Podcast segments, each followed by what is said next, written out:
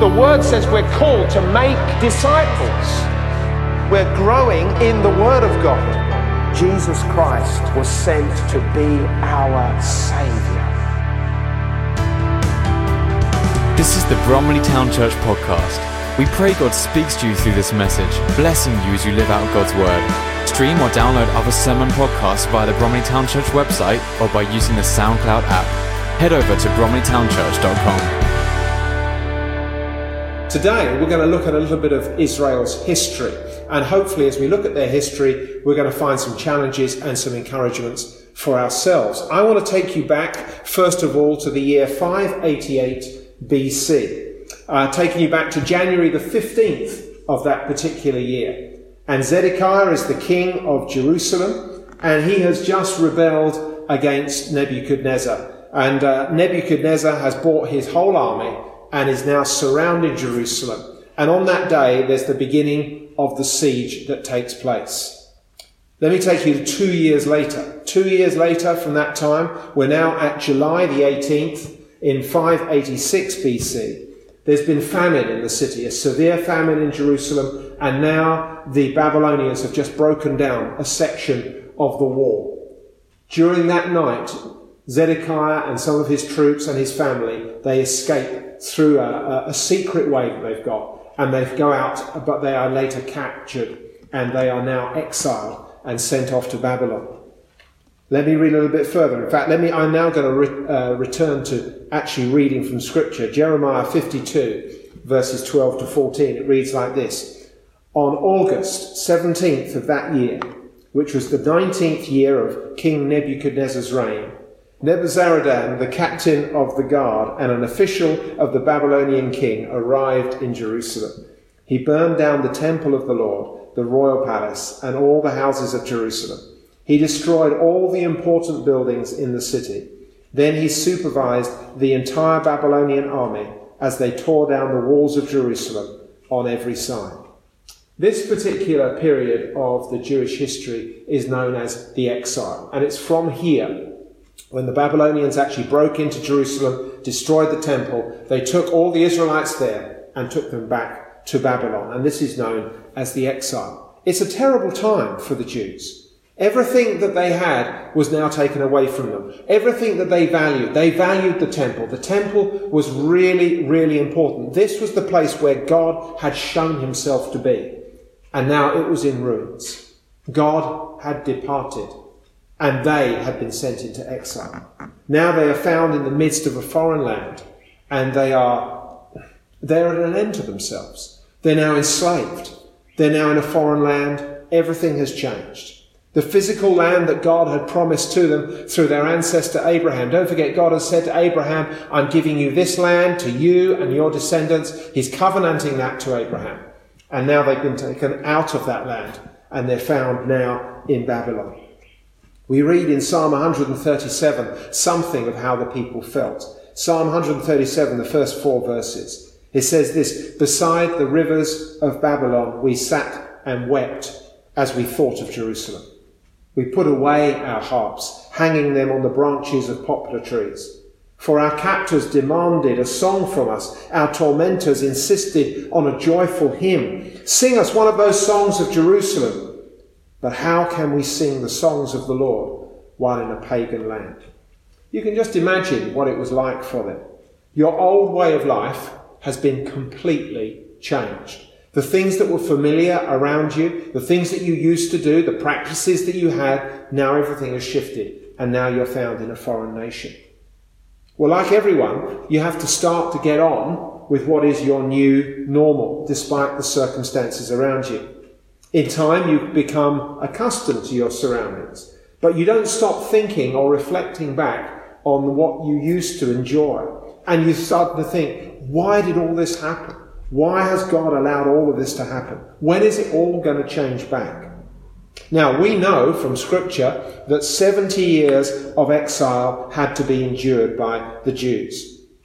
And just to think, you know, 70 years, when I stopped and thought about it earlier on today, I thought, wow, 70 years, basically, that's a whole of our lifetime.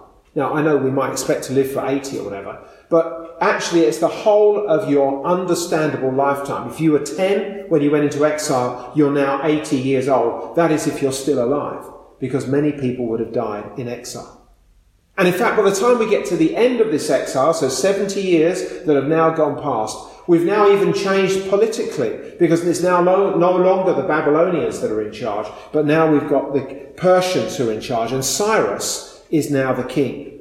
And now let's take up uh, what we read in Ezra chapter 1, first 12 verses there. It says this In the first year of King Cyrus of Persia, the Lord fulfilled the prophecy that he had given through Jeremiah. He stirred the heart of Cyrus to put this proclamation in writing and to send it throughout his kingdom. This is what King Cyrus of Persia says. The Lord, the God of heaven, has given me all the kingdoms of the earth. He has appointed me to build him a temple at Jerusalem, which is in Judah. Any of you who are his people may go to Jerusalem in Judah to rebuild this temple of the Lord, the God of Israel, who lives in Jerusalem. And may your God be with you.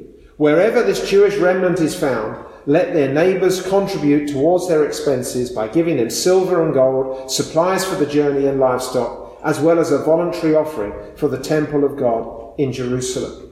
So here we are 70 years later, and now this Cyrus, this king of Persia, is making an announcement to all of the exiles that are found in his nation to say, you can go back. You can go back. Now, the interesting thing is that this is, isn't just recorded in scripture. There is actually a, a what is called a cylinder, a, a writing of that time, which is still to be found. In fact, it's found in the British Museum in London. You can go and see it if only the museum was open at this time. But you can actually go and see this thing called the Cyrus cylinder. And there is recorded the words, this command that was issued of Cyrus to his people. In fact, on the cylinder, it, it, gives this order. It says that the exiled nations should return to their own homes, rebuild their temples, and take their gods with them. And actually, to quote from it, from the script on it, it says, May all the go- gods that I return to their sanctuaries ask for a long life for me and mention my good deeds. So Cyrus is sending them back, but saying like, as you go back, will you let your gods bless me in the things that I am doing?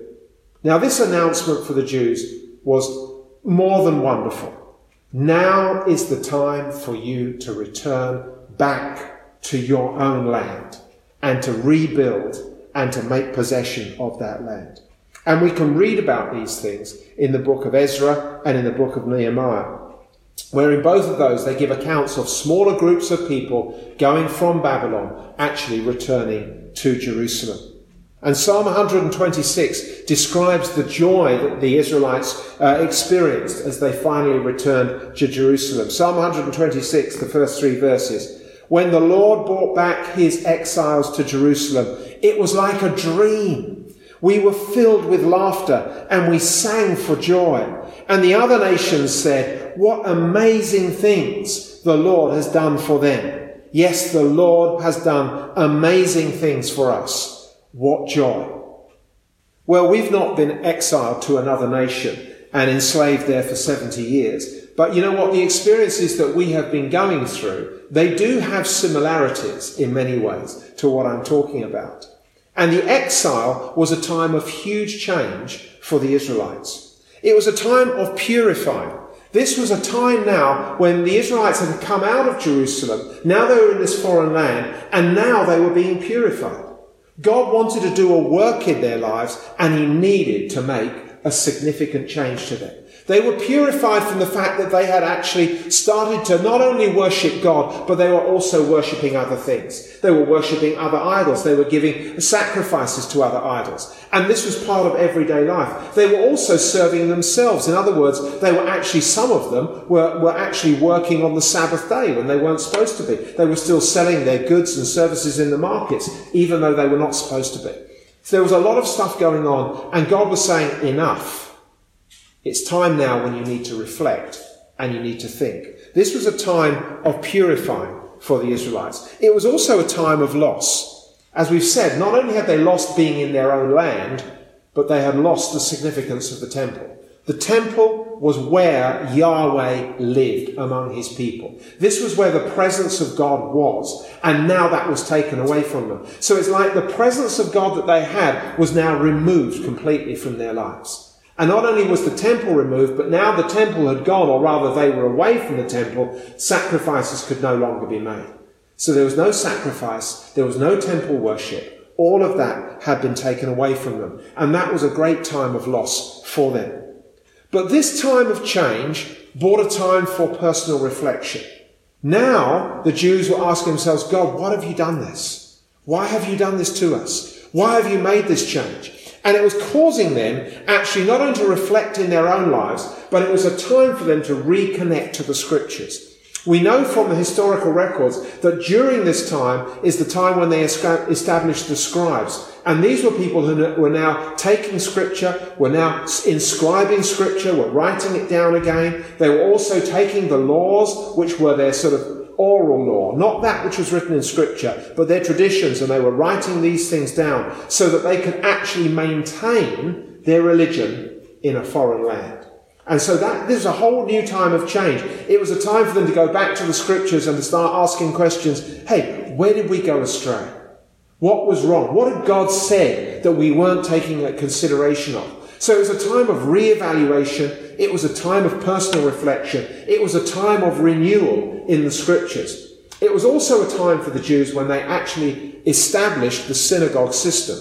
Because whereas the temple had been the place that they were going to, now they were meeting in small groups, in synagogues, and of course that tradition then actually happened, uh, that tradition was taken back with them as they established uh, synagogues when they returned. So there was a real time of adjustment and a time of change for them. But eventually this time of exile came to an end and they were all sent back to Jerusalem and the time of return came. So when that release was given by Cyrus, every Jew uh, was given the availability to return. Sadly, many Jews had got so in, had so embraced the Babylonian culture that they didn't want to come back, and so they stayed in Babylon. But there were a small number of Jews who were saying, like, God is calling us, we need to go back and we need to establish things again. And so it was a small group of people who actually returned. But they returned with unity. There was a sense in which they had gone in disunity, they were all over the place, but now they had, had this common shared experience of being in exile together. They'd suffered together, they'd been in slavery together, and now they had that joy of saying, like, now together we are going to establish the work of God back in Jerusalem. And so there was a real unity amongst them as they sought to go back and return to worship God in Jerusalem. And you know, when it comes into talking about us today, a decree has been given. Not by Cyrus, but rather by Boris Johnson and his government. A decree has been made that we are now allowed to return to our places of worship. And you know that that means there's change for us. We know that as we come back to church here, there is going to be change. But we need to remember this. God is with us. God is overseeing this whole situation. He knows what's going on. He knows what He's trying to teach us. He knows what needs to be adjusted in us. And He's not surprised. Indeed, He is working His purposes out. So for them, change was necessary, but for us, change is necessary. Change was necessary for the Jews because they needed to get their lives free of idolatry. They'd been caught up in the worldliness of their own day. They'd been caught up in the worship of other things. We know that idolatry doesn't necessarily mean we have an idol in our house that we're bowing down to. It means that something has taken over the place that God needs to have in our lives. That is the first place. God is supposed to be worshipped above anything else. And therefore, if we're worshipping other things, even if it's our work, even if it's our children, even if it's our hobbies, when those things take over the place that God should have, then that becomes an idol for us. And so we too can be caught up in idolatry. We can be caught up in worldliness. Change is necessary because we need to make sure that God has the number one position. And you know what? We don't always know that change is necessary, but God knows when change is necessary. And therefore, whatever the reasons are that we have been through this change, or rather are going through these changes, God knows what He's doing and He is at work in our lives. And we just need to surrender to Him and allow Him to do the change that He wants to do. Change was necessary. Secondly, change took time. For the Israelites, 70 years they were in exile. It took a long while. And you know what? I don't know how long we're going to have to endure the changes that we're going through. Really, for us, 17 weeks as against 70 years, it seems like nothing. But nevertheless, 17 weeks has had an effect upon us. And we've all faced various challenges during that time. Not all of them have been negative.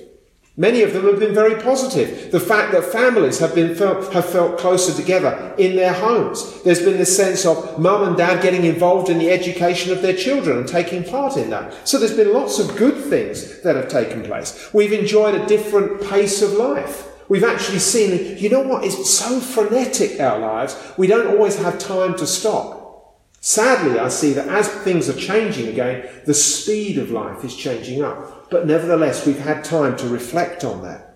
Change takes time. We need to learn to be patient and we need to allow God to do what He wants to do in our lives. So not only does change take time, but thirdly, change proved to be wonderful. For the Israelites, change proved to be wonderful from this point of view. When they returned, they were able to rebuild the temple, they were able to re establish themselves with a new purity of their own devotion to God. And things began to change. And then, as time went on, of course, this was the time that ushered in the time of the Messiah, Jesus coming to them. So actually, although they'd been through much hardship, they came to this place where all of that hardship proved to be a wonderful blessing because the Messiah came and this was the Saviour of the world. They went through change, but it proved in the long run to be a great blessing for them. Hey, we're facing change. We're facing change about the fact of coming back to church. We face the change of not being able to come to church. The changes around us we're facing. But yes, there can be great blessing in it. Now, we don't know what all of those blessings are.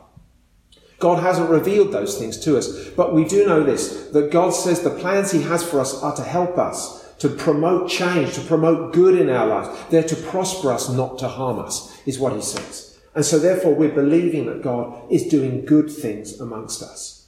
But next Sunday, we're going to be back here and you would be welcome to join us. Of course it's going to be different. For starters, you're actually going to have to book in online to be able to get, to know that you'll be able to come to the service because we have limited seats available.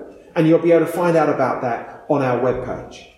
You will and not only have to book in online, but you'll probably need to come wearing a face mask. You're going to need to be socially distanced. You're going to have to be uh, using the gel and the cleanser for your hands and things like that. And we're not going to be enjoying corporate singing together. So there's going to be changes. But hang on a second, because we can look at so much of what we're not going to be able to do. Let's remember these things too. We are returning to a place where corporately we can be enjoying God's presence together. Where two or three are gathered together in my name, there I am in the midst as God. And even though we're not going to be doing worship exactly the same as we've been used to, it doesn't mean to say that God's presence won't be here with us. God will be here with us. God wants to help us. God wants to strengthen us. God wants to renew us. God wants us to be revived so that we as His people can fulfill His purposes for this particular time. His presence is going to be with us and we need to be expectant that God is going to do great things amongst us as we come back. So let me encourage you. Let me encourage you to be at peace. Let's look at what God did for Israel. Yes, He took them into exile. But yes, he decreed that they should return. And as they came back for that return, there was a whole series of change that he had done in their lives and that he was going to continue to do to bless them as a nation and indeed the nations of the world, preparing for the return. Who knows that as we come back, there is a sense in which we as a people are preparing ourselves for his return, getting ready for the work that he has for us to do. So I want to encourage you this week. Get yourselves prepared. Get yourselves signed up Get ready to come back to church because we want to welcome you here and we want to experience all that God has for us as we meet back in this building. God bless you. I hope you have a great week and we'll see you soon. Bye bye. Thank you for listening to this message from Bromley Town Church. You are always welcome to visit us on a Sunday morning or join us again for more messages here online. You can also stay connected with us at www.bromleytownchurch.com.